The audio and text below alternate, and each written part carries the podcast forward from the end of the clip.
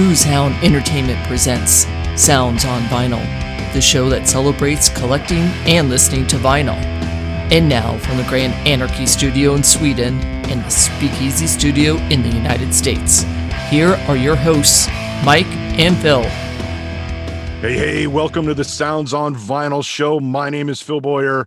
And as always, from the land where everybody loves Kiss and everybody's a drummer, my buddy, Mike Svensson. Mike, how the hell's it going over there in Sweden? it's going good. I was rooting for the Vikings, but then the Kiss and the, and the drummer parts. Ah, well, so I'm good to go. So, well, we could talk about the Vikings too.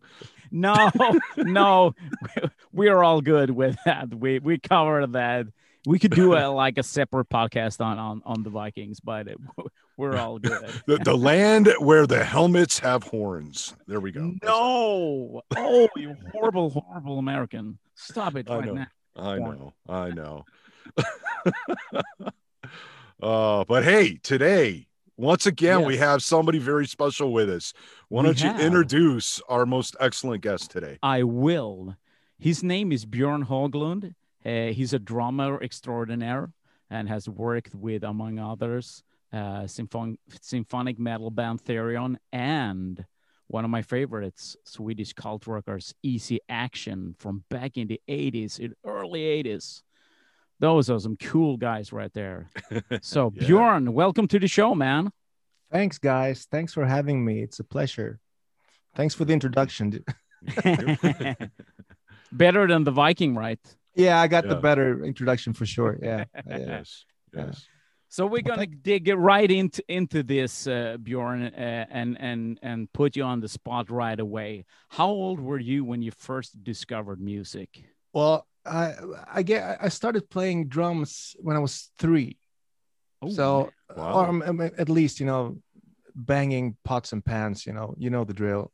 But uh, apparently, music ha- had got a hold of me at, at that age. My dad was a was uh, he was play, he was a musician in, in a dance band. I don't know, Phil, what your what your do you have any take on that phenomenon, that Swedish phenomenon that is dance bands? I, I I don't really. I don't. No? I'm not very familiar with it. So Well, this was I was born in 71 and in the mid 70s this thing called dance band and that culture was huge. I mean, at that time we had I don't know, help me out, Mike, if I'm wrong. I think we had about 7 million or 8 million people living in Sweden yeah, and we had that. 5,000 dance bands yeah, playing 6 nights a week all over the country and people would turn out there were venues all over the place between small villages up in the north and in the larger cities it, it was a huge cultural phenomenon people would show up and dance for four hours like social Yeah. dancing for the Mm. to, to these bands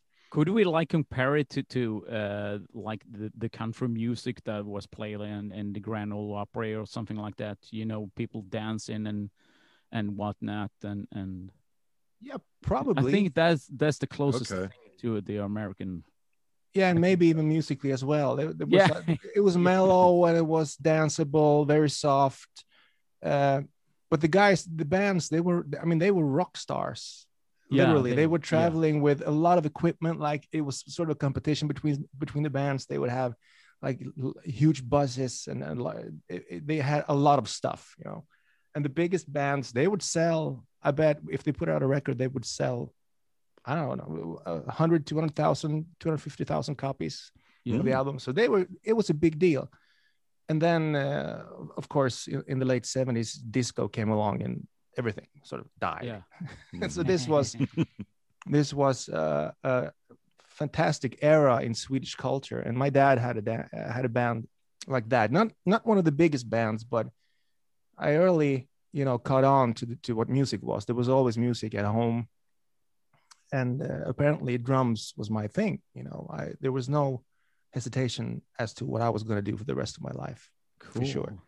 So I got my first drum kit when I was pro- like real drum kit when I was five. Oh man, that's Wow. cool. That's a young age. Right and there was Wow. lo- there was always these dance bands that those kinds of albums but of course most of the of the guys playing in those bands in the 70s they grew up early 60s so it was all beatles stones Uh, Mhm. So I got my share of that, and uh, ABBA for sure, and uh, a lot of Elvis. So Oh, that was my cool. first, you know, taste of music in the, in the earlier part of the seventies. Did you go out and, and, and buy your own records from that? I, I basically had all the albums I Yeah. needed. You know, Yeah. uh, the first album I, I remember walking out of a, a department store with a with a vinyl of my own. It was Winnie the Pooh. You know, I'm sorry. I wish it was something cooler, but that, but it meant the world to me that I got my own record. You know, I, of Yeah. course I was three or four at that time, so Yeah. I hadn't discovered Kiss yet.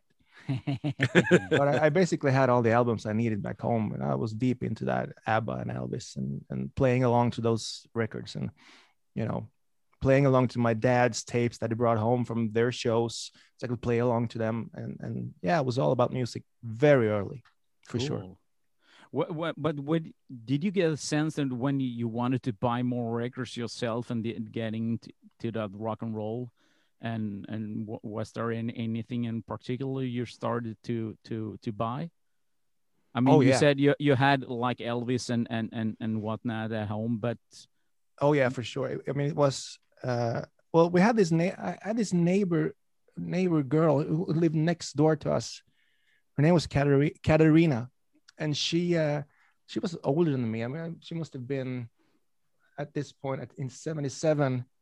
Uh, she must have been like 13 or 14, all right, and we kind of hang hung out because she realized she was heavily into music, and and she realized that I was too, even though I was younger. So she was kind of cool to me, you know so one day I was walking into her room and there was this huge kiss poster. I mean huge and and everything changed yeah, right there. And of course within minutes I had I held uh, Alive 2 in my hands.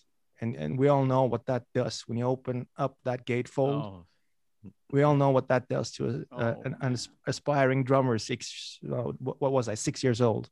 yeah. So that Oh, was that was that was it.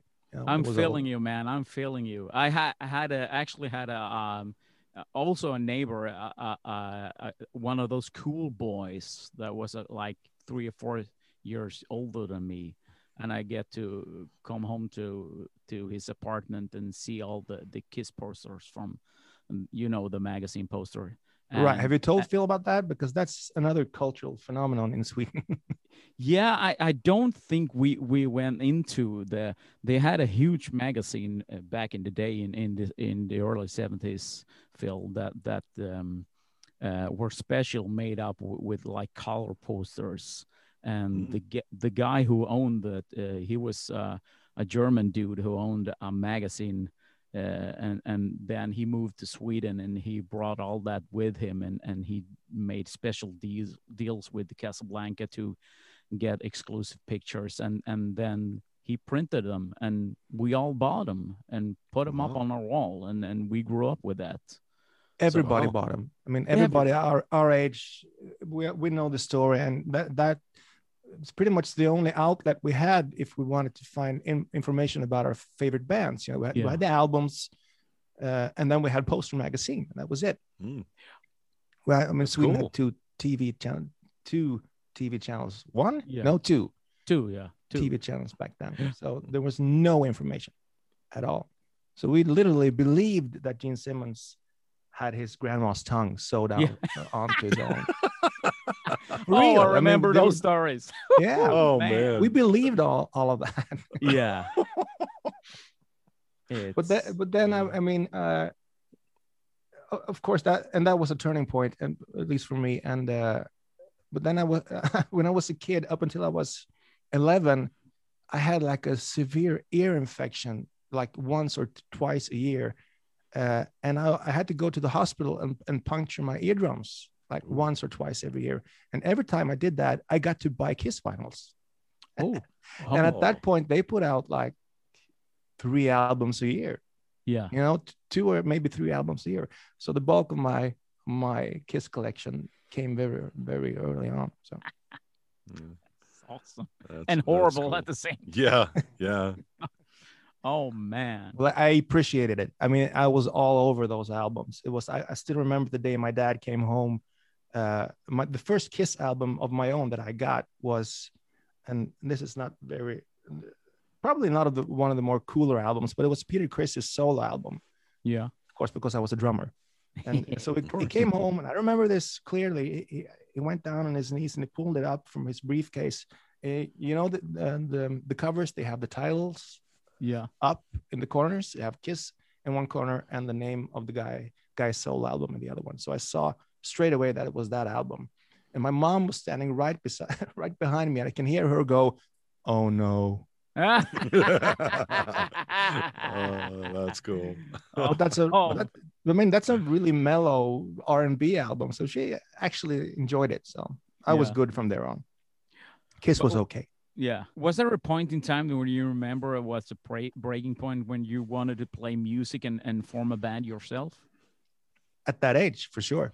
Yeah. 11. Yeah, my first band was with my cousin Thomas. He, he played piano, and we just he, he spent a lot of time at our place, so we always played together. He was a great pianist, and he was 11. I was six at that point. yeah. No, sorry, nine. I was nine. Nice. He was 11. We, there- there's uh, we're three years apart, and we were always playing like instrumental stuff, boogie woogie, whatever we could think of, you know. So that was my first band when I was nine and he was 11. Maybe we even started some years earlier.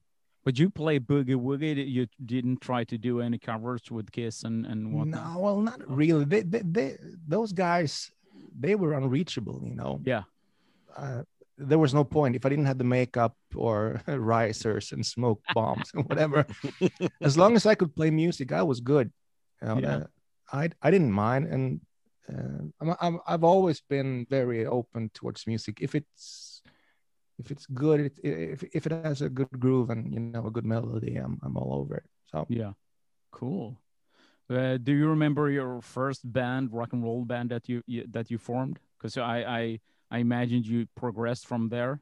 Well, actually, that came kind of late because uh, well, then we this all took place in a small town on on the east coast of Sweden uh, called Härnösand, and uh, we moved from there. Me and my mom moved from from Härnösand to where I am now in Östersund. That's like right in the middle of Sweden. Yeah. although people in the south consider it the north, but it's right in the middle of Sweden. So I was around 10 and it took some years. I, I I took drumming classes. Um, I didn't play that. We actually had a rock band when I was in seven or eighth grade. I actually got to play with the cool kids, you know, in the ninth grade. Uh, so we had our first real, like a melodic rock band back then. We did some, actually some pretty good demos. There was this guy who did this, who, at that point was a, I gotta say, even today, a great songwriter. When he was in high school, he wrote like rock operas and stuff. Oh. So we had a pretty cool band, and I actually one of those guys in that band. I still make music with him today. All right. Uh, cool. the- Oh, Uh, we have a little side project that's called uh, the Summits, Nice. oh, okay. and uh, one of the guys is still he's the singer in that band. He's called Michael. And a couple of years later, I guess I was around 12 or 13. I realized that I was living in the same town as 220 20 volts. Oh, cool. You know about those guys? Yeah. Uh, they they do my favorite Christmas song actually. There you go. Heavy Yes, Christmas. Heavy Christmas. I love yeah, that song. I, I, I, I mean, I, I played that that seven inch vinyl through. I, I played the needle through the plastic. I mean, I'm playing playing it all the time. and at that point, I realized I lived in the same town as they did. They were here. I could watch. I could walk down the street and see those guys. And it was like, wow.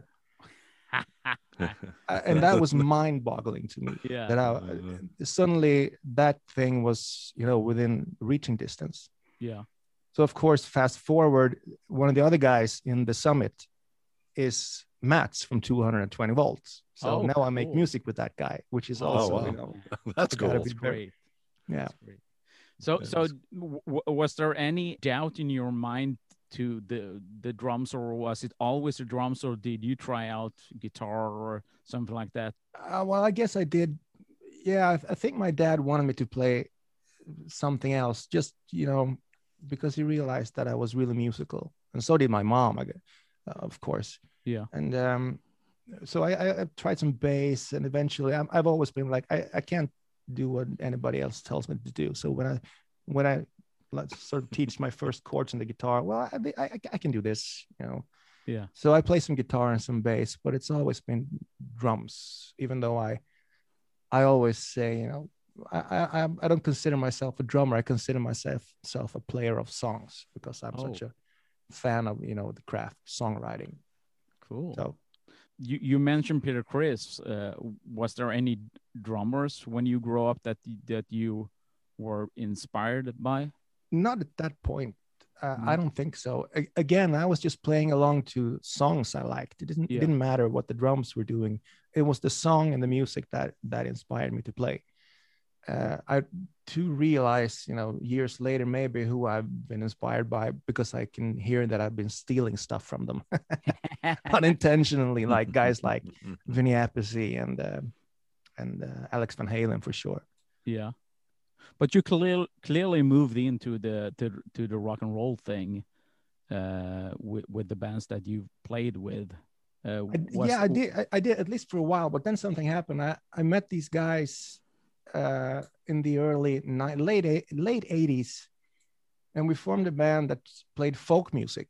Okay, cool. Uh, it's a band called Hoven Droven, and we we've been doing it ever since. Like for thirty years, we've been putting out albums and touring ha- around half the world, and uh, playing our own weird variety of folk music and rock and roll. So I get I get to do the rock thing in that band too. It it's instrumental, it's uh, Yeah. traditional f- Swedish folk tunes, but played uh, with saxophone and violin instead of vocals.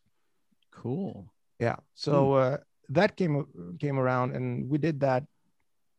Uh, well, a lot. We played a lot between '94 and I'd say 2006. All right.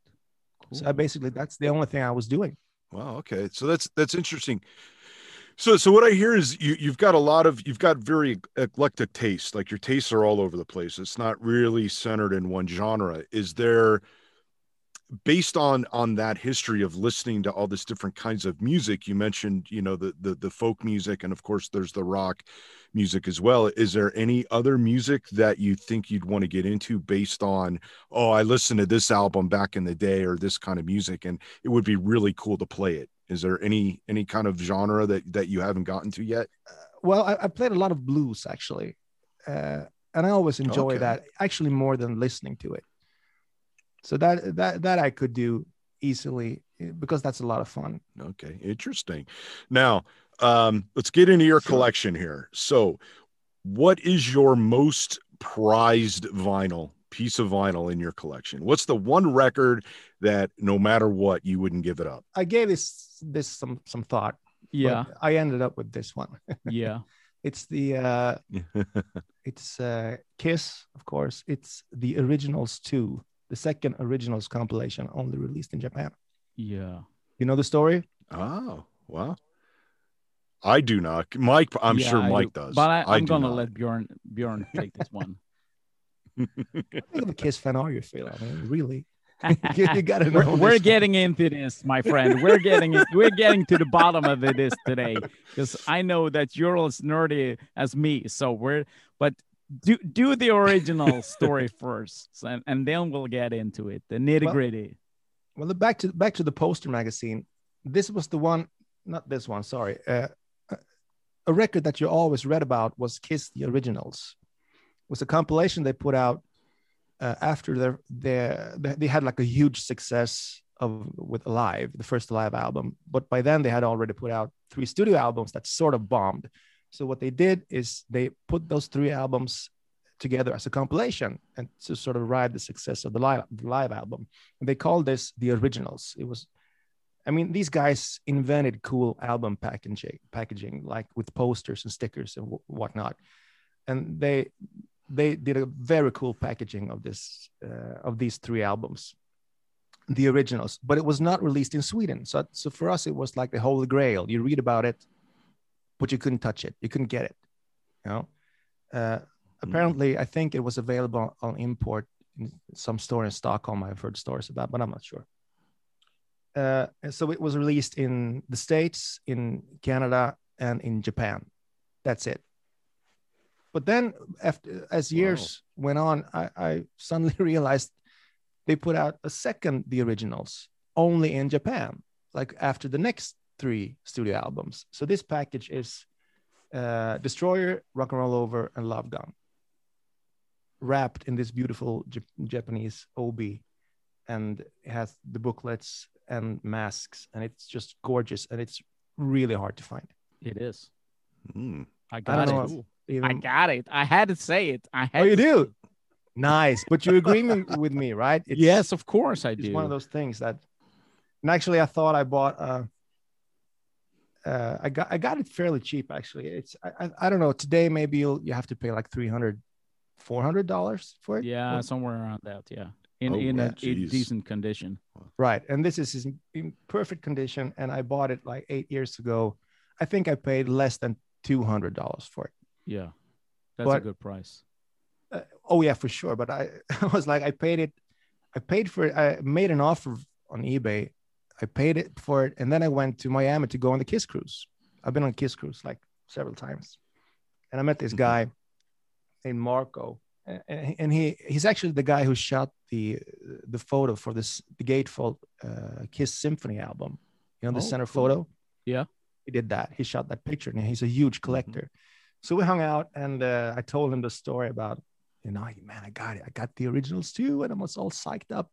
And I, he's just looking at me and going, very, like, okay, okay, not good for you, but you do know that there's a lot of replicas out there. no, I didn't know that. so of course I was like, oh, Uh-oh. I bought a, I, I bought a counterfeit. You know, it's, I probably, that's why I got it so cheap. Yeah. But he said, okay, these replicas are so well done there- there- there's only one way you can tell that it's a replica. So now this is the point where you're going to start to sweat, Mikey. Okay. Yes, I am sweating already. You know the masks? Yeah, yeah. If you turn them over, yeah, if the flip side is white and glossy, yeah. it's a fake. The back side has to be raw paper, like grayish raw paper. Yes. Are you going to go and look at your copy now? I- I, I already did uh, uh, uh, um, some days ago. I actually I talked to a friend of mine about this, and they are actually the real deal. So I'm I'm. Oh, Oh, good. oh man! I didn't want to put you on the spot here. Oh, damn But it! my, mine was too. oh, Which- cool. I came home to a perfect, you know, copy of the originals too. Yeah, this is this is quite funny. th- This conversation because Phil always says to me, "Is there something in the water in Sweden?" Because I mean, all the people that that I meet from Sweden are Kiss fans, or uh, and they are drummers, or at least they have been drummers. We had uh, Bjorn Strid from from Soilwork uh, a couple of weeks ago, and he used to be a drummer Right. uh, and he's a Kiss fan, and and it it, it has to do with, with with the poster magazine, don't you think? Well, definitely, if you only meet people that are that are about the same age. Yeah. I mean, because when we grew up, that's all. I guess it was our only outlet, our only way to be rebellious. You know. Yeah. We liked Kiss because they were dangerous. Uh, the drumming thing, I don't know. Mhm. I have no idea. Me neither. Me neither. I, I also used to be a drummer, Oh. but but not anymore. I don't know what that can be. I know No. everybody wants everybody wants to be a drummer. I can give you that. Yeah, yeah, yeah. Everybody wants to be a drummer. That's that's so funny. Uh, that's that's funny. Uh, okay, so on the flip side, okay, so so that Kiss record, you, you'll never give that up. That that's your prized possession. What's the one thing that you that you're looking for, that holy grail that you don't have yet that you want in your collection? Well, the new Cheap Trick album can't get here fast enough. It's like one month away. I need that now. Does that count? or the Ah, or the, sure, or the sure, uh, why not? Or- or ABBA's.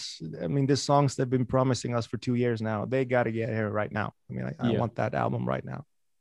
Oh, wait a minute, I didn't hear about this. Yeah. There's new ABBA being rumored. to- Yeah, it is. Oh, It's, interesting. uh, they actually Okay. It was around the premiere of the second Mamma Mia movie, so I guess they had to hype it some way. So they actually got together and recorded. They say two new songs. But this was what Oh, four years ago now. Yeah, I it, think it was supposed to be released that that winter. yeah. But I I can bet a lot of money, or at least the amount of money I have on that they haven't made a, a complete album and that they're holding on to it for some reason. I think there's a whole album Hmm. waiting. Ooh, But that's just my thought. interesting. That'd be cool. Yeah, I wonder what, what it's going to be like. Yeah. Yeah. You see, Phil, because Mhm. when you're a Swede, no matter how much you try to deny it, ABBA is in your DNA.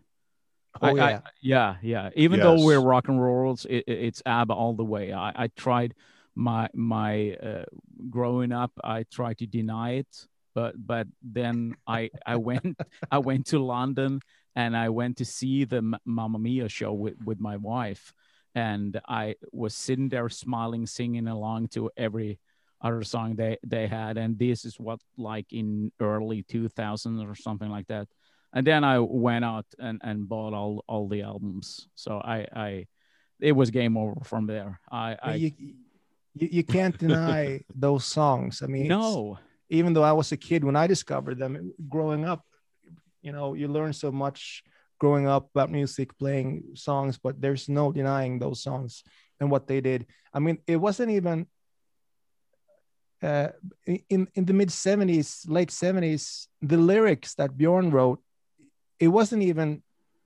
that con- I mean, people didn't know back then about the English language that well. This No. was during the Swedish prog movement. prog music was huge, and you weren't you weren't even supposed to make commercial music. And the fact that they wrote English lyrics that good that they could get a number one in the states that was unheard of. yeah So I mean, that guy doesn't get enough credit no for sure. I mean, it's always about Benny and the Mhm. music, but Bjorn is yeah great lyricist. yeah and it, and it's funny because it's it's it's sort of like it's it's so easy going and th- that you can i mean there is not one song that you you can't sing along with. Is is like you say it, it- you know it by by the the lyrics and you know it by by by listen to to to the songs. And it's i i remember because you said that that bjorn doesn't get any credit. And i read somewhere when they got together bjorn and benny they uh, were asked well how did you know when you you could write songs together? And then they say we we didn't know. We we actually still to this day don't know how how we do it because we were doing the same song all over again all, all the time and, and and we just changed the chords.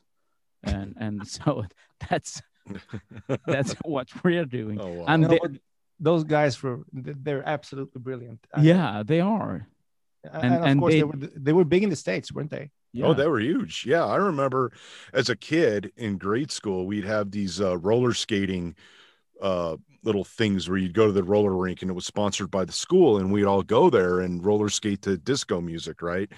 And uh, yeah, ABBA was always on that soundtrack. They, they- they were always played on that on the radio. You you couldn't go anywhere without hearing ABBA, and it was awesome. Did you give it? so yeah, I'm oh, a big oh, ABBA fan. Did you give it like a set? w- Was it obvious that they were non-American, that they were a Swedish band? Did people talk about that? Uh, no. Uh, well, not to me. I mean, I was young. I was probably what, maybe eight or nine at the time that stuff came out, maybe a little older. So, not to me. I didn't even think about that. I actually really didn't think about what country a lot of the music came from. And actually, it wasn't until I got into the my later teens where I started thinking about like bands like Iron Maiden. Oh, they're not from Right. the United States because you know it, it was just it was interesting i my thought my thought process didn't even go there actually and uh but you know we talk about sweden there is a phenomenal amount of great music in all styles of all genres that that come out of sweden i think sweden is is doesn't get a lot of a lot of credit or enough credit of you know for the amount of music that they give the world that, that's just my right. opinion and i'm not just sucking up because there's two swedes on here exactly. What do you want, really? What do you want? You know, but, but there is like there is a phenomenon they, they call it's called like the Swedish musical wonder because I mean it's still music is still high on uh, among our exports. It's like the third third, fourth, second export. You know, we have guns and we have music because all these guys. I mean, just uh, I mean, imagine the uh, the, Cheiron gang in the '90s that did they snowballed this huge boy band, girl band, Britney Spears, uh, Backstreet Boys, a whole new Mhm. generation of just songwriters. I mean, not Yeah. just bands. We have Yeah, a lot of bands, but just songwriters. And today, when you look at the Billboard charts, I can I, I bet you like a third of the songs are in some way written by a Swede. It's just crazy how many great songwriters and producers I have. Uh, a friend of mine grew up here in town, and I played actually blues with him growing up.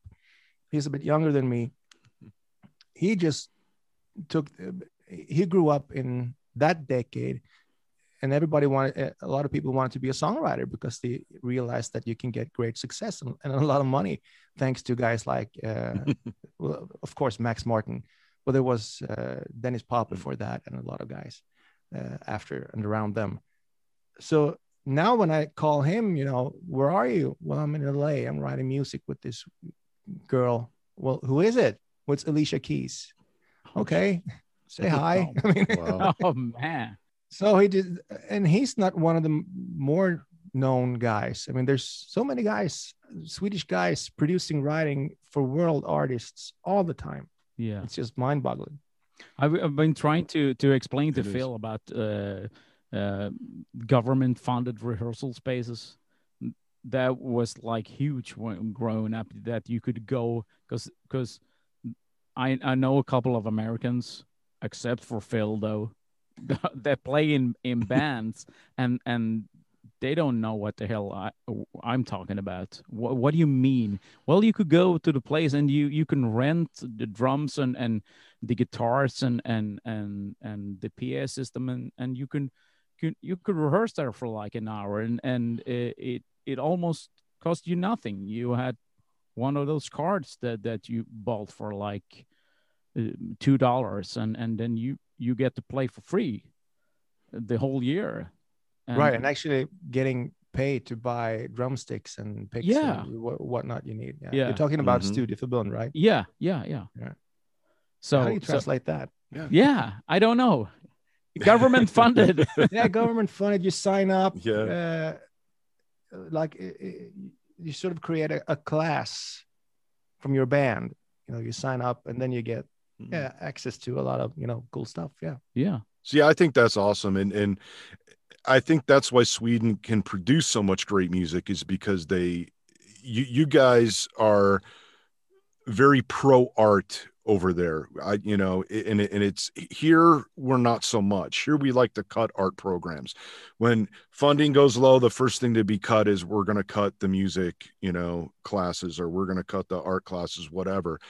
But in Sweden, it, it's a completely different take you know and it, it's and that- that's what i love about sweden is that you guys you focus more on the the the, the people and the person and and what makes life and experience you know everything from fika to music to art all that stuff right it, it's it's very people oriented and people focused where we're over here it's we have to work our ass off and there's no fika there's no Mhm. time for fika here Well, that's for good and for good and bad, I guess. I don't, you know, I, I think it's good. I, I, I think it's a good thing. And, and that's why I think when, when music comes out of Sweden, it's not, I, I mean, I'm sure there's mediocre bands out there, but it, it's really, really good stuff, Yeah.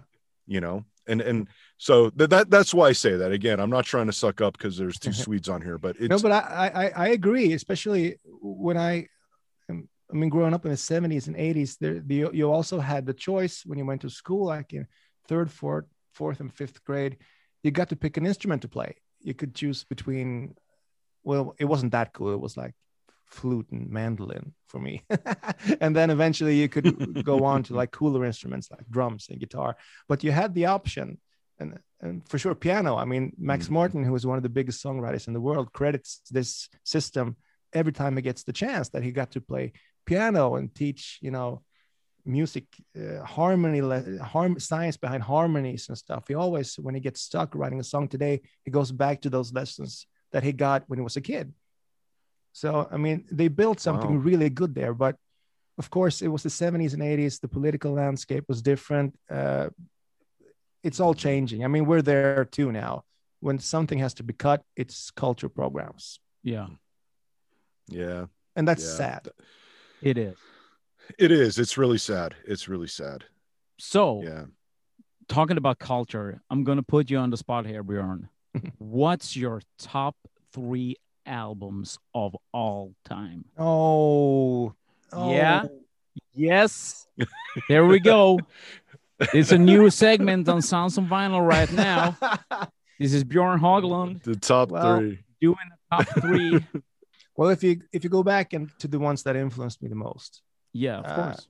like early on and i have to go back to katerina actually our neighbor uh, girl who of course showed me Alive II. That's still one of my landmark kiss albums. Everything about it. I mean the era the love gun era the gatefold the packaging. I actually listen more to that than i do to the first live album. That is sort of the, the big one you know that broke them. But i, I really love Alive II. Uh, that was the first one. And then she was also very much into punk music. So I mean, she gave me the two next albums that that I still listen to today, and sort of back then felt me like I was cheating on Kiss. You know, the first two albums that taught me, hey, it's okay to listen to something other than Kiss, and it was The Clash, London Calling, All right. and it was Mm. the Cheap Trick's, Dream Police. Oh, nice. And those albums sort of Oh, made me feel like, okay, there's a lot of cool music out there. So maybe I should li- I should give it a shot. And of course, it was the late 70s. There was so much good music. yeah. I mean, Mhm. yeah, unique music, unique artists, unique writers. It's all very generic today, isn't it? It is. It is. I, I blame the record labels. We we've talked about it on the show. I, I blame the record labels for wanting to make money. They're putting the, the the capitalism aspect over the art. I feel like back in the day in the 70s and 80s, they allowed artists to do their music and they, oh, come on, be creative, do your thing, and we'll promote it. And now I feel like, well, you don't really have a sound that we can promote. So sorry. So every band now, I feel, wants to, every new band wants to do a sound that everybody else is doing so they can get that that coveted record label and so yeah i, I music has gotten boring i feel Th- there, there's some exceptions don't get me wrong there- there's a lot of cool stuff out there but um yeah i feel like it the, the 70s and 80s were some of the best era for music Yeah, and, maybe a bit into the um, into the 90s as well, I'd say. But but um, yeah, and, and back then you the labels gave the bands like a look, you don't we don't you can put out a single and if it bombs, we're not gonna drop you. You get one albums. I mean, Springsteen didn't break until the fourth, third album. I mean, because they had money then and they could actually put time and effort Mhm. into your craft as an artist. right Yeah. That's gone. yeah I mean, Yeah. It is. Yeah. yeah It's- it it's is Crazy. yeah no no more artist No, not development at not at all. all But then it- again- so yeah, Yeah, it it's a shame but then again, everything was better yeah. before, wasn't it? yeah, but but it's it's sort of like w- we're we're actually the same age, the th- the three of us, uh, almost. Uh, Phil is a, a, a year older than you and I, so he's the old guy. But still, yeah yeah growing up, I, I mean, we covered this on on on, previous episodes on on Sounds on Vinyl. Uh, uh, all the, the the stuff that came out in the early '80s. I mean, could you imagine all all all the stuff? Um, I mean, you got AC/DC's Back in Black. You, you got you got all the Maiden stuff. You got Def Leppard and and Judas Priest and and Motorhead and and and so forth. I mean, there was an endless stream of music growing up with all these huge bands. and you had to buy everything. Yeah. yeah And I did. I did too. still, still, still buy yeah it. yeah yeah. the same albums over and over again. Yeah. Me too. yeah But yeah. Yeah, but then of Yeah. course, I mean, today pop music. I love pop music. I do. I, I listen to pop music all the time. Uh, my girlfriend hates me for it. She's not into that. You're right. I mean, she, I, I, well, I heard this song from. I remember. Uh, that was it was Taylor Swift. Shake it off. Remember Oh, that one? Yeah, it was a Hmm. big hit, and of course, it was Max Martin who wrote it, the Swedish guy. I remember, you know, walking around singing along to it, and she was looking at me like, "You actually like this kind of music?" yeah, well, what's not to like? I mean, it's a good beat, it's a good groove, it's a good melody, it's fun. Pop is fun. I mean, It is. so, But, but, you in the sti- seventies, and for sure in the early eighties, rock and roll was pop. That was Yeah. the pop. That that was on the charts. Yeah. Mhm. I mean, that that's what the kids Yeah. was, uh, in general was listening to yeah, maybe some you know new wave stuff but rock was big so growing up in that uh, Mhm. in in that environment of course that's what we became yeah, I mean- and and and all the albums, Mhm. like like you mentioned before, they they had stuff in them. At at at, at least for us Kiss fans, I mean, stickers and posters and and and whatnot. Um, I mean, there's there's an appeal to that too when, when you're like 11, 20, 12 years old. oh for sure i mean Yeah. the covers and everything and that's what we that's why we still buy vinyl because you get the whole deal you get the whole Yeah. package i want to know i want to know who produced an album i like i can't really find that on spotify well maybe i can but i mean i i, I want it all you know Yeah. Do you still buy Mhm. a lot of vinyl records today? Oh, absolutely. I started uh I started buying vinyl again, I guess maybe 10 years ago. Maybe maybe 10 11 years ago. And that was before the big vinyl, you know, boom happened. So you can you could actually because I try I, I play I also play in a cover band. We do like before this COVID crap, we, we always we do like a 100 show per year, shows per year. So we travel a lot, and I got so I was we were traveling a lot, and I could, would always go out and buy vinyl because you, it was cheap, and you could still you know make some good finds, you know, because it hasn't gone popular again yet. Cool. So I bought a lot of vinyls, uh, and I still, of course, now you can get everything on great reissues and uh, you know whatnot because the labels and bands have discovered that hey, we can get people to buy that same old crap music for, for a fourth time or fifth time because there's idiots like me out there. Yeah. I mean, we bought the vinyls when we were kids, then we bought the, the CDs, then we bought the vinyls again. Yeah. like- And I've, making- I've been trying to Yeah. explain this to, to Phil because I, I counted my I, I am in the lower parts of, of this. I only got like I think it's 16 or 17 copies of of Kiss Alive, the first one, because that's what was my first Kiss records. And Phil goes, What the hell? Why the hell do you need like 16 copies of the same album? Well, I don't know. It's different pressings. So help me out, Bjorn. What is Yeah. it about us? Uh yeah, well, I'm I'm I'm not that big of a nerd. Sorry. I don't I don't do I'm the alone. Alone. Uh oh. Uh oh. sorry. I- I'm very sorry. No, I actually promise. Well, uh, here's what happened to me. When, when I started buying vinyl again, I realized that my old Kiss records were all worn out. I mean, I I treated those covers very poorly when I was six years old. They were just thrown around, and I was trying to uh, draw them by putting thin paper and draw them. So there's like grooves in them. And you know, I, I again, I had played the needle through the plastic, so I Yeah. decided, you know, I need, I, I, I deserve one great copy of it, each Kiss album, you know, so I'm gonna get that. So of course, growing up, we all heard about Japanese pressings, right? Yeah. That they were supposed to be the best sounding ones, and uh, this was when, let me say, eight years ago. So I started looking into that, uh, going on eBay, deciding what what collection I wanted. There's all different kinds of collection. There's, you know, the obi, Phil. You know what that is on the Japanese pressings. Mm-mm. It's this red paper that they wrap around the covers, and they're unique for Okay. every record. There's they're they're always very beautifully, you know, drawn and. So there's different mm-hmm. lines of those. There's yellow, there's red, there's the crazy collection, there's whatnot. So I decided on a series that I wanted, and I started buying Japanese vinyl. Uh, so I, I, I got the first two or three home, and I just felt totally in love with Japanese vinyl. The the paper, uh, uh, the covers are, are a bit thicker. and uh, there's always extra goodies in them. I mean, we who like packaging, like stickers or uh, lyric sheets, and of course the obi. So I started getting um, Japanese Kiss vinyl. So I, I it took me like three years, three or four years, and I swear the same week that I got the last one, it was a promo copy of Creatures of the Night. The same week, Kiss announced the reissue of their whole vinyl catalog. so I could have just gotten those, but but of course, I mean, so I got, I got totally stuck on Japanese vinyls. That's that that's the ones I, if if I can, if there's albums I really like, I try to get the Japanese vinyls because they do sound better. You're not fooling me. I could hear it in your voice that you like this. we we all get a sense of of of. Uh, uh, you, you, know when when you get misty eyed when you talk about those Japanese vinyl. I mean, it's there is something special there.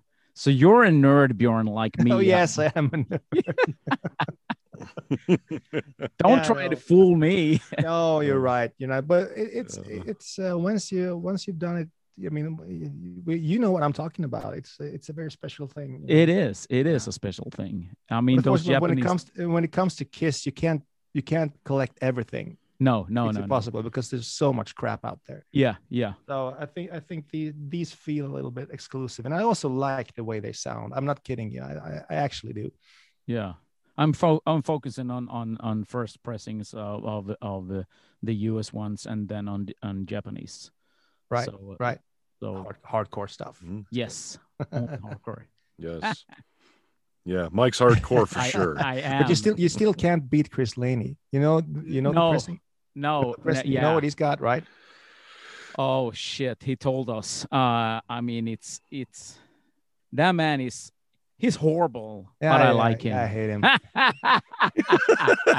no, he's such test, a great guy. That, I mean, oh yeah, for sure, he's a good friend. But that t- test pressing, I would steal yeah, from him in a second if I got the chance. I will hold the door and, and you sneak in. And, yeah, and let's we do can it. look at it.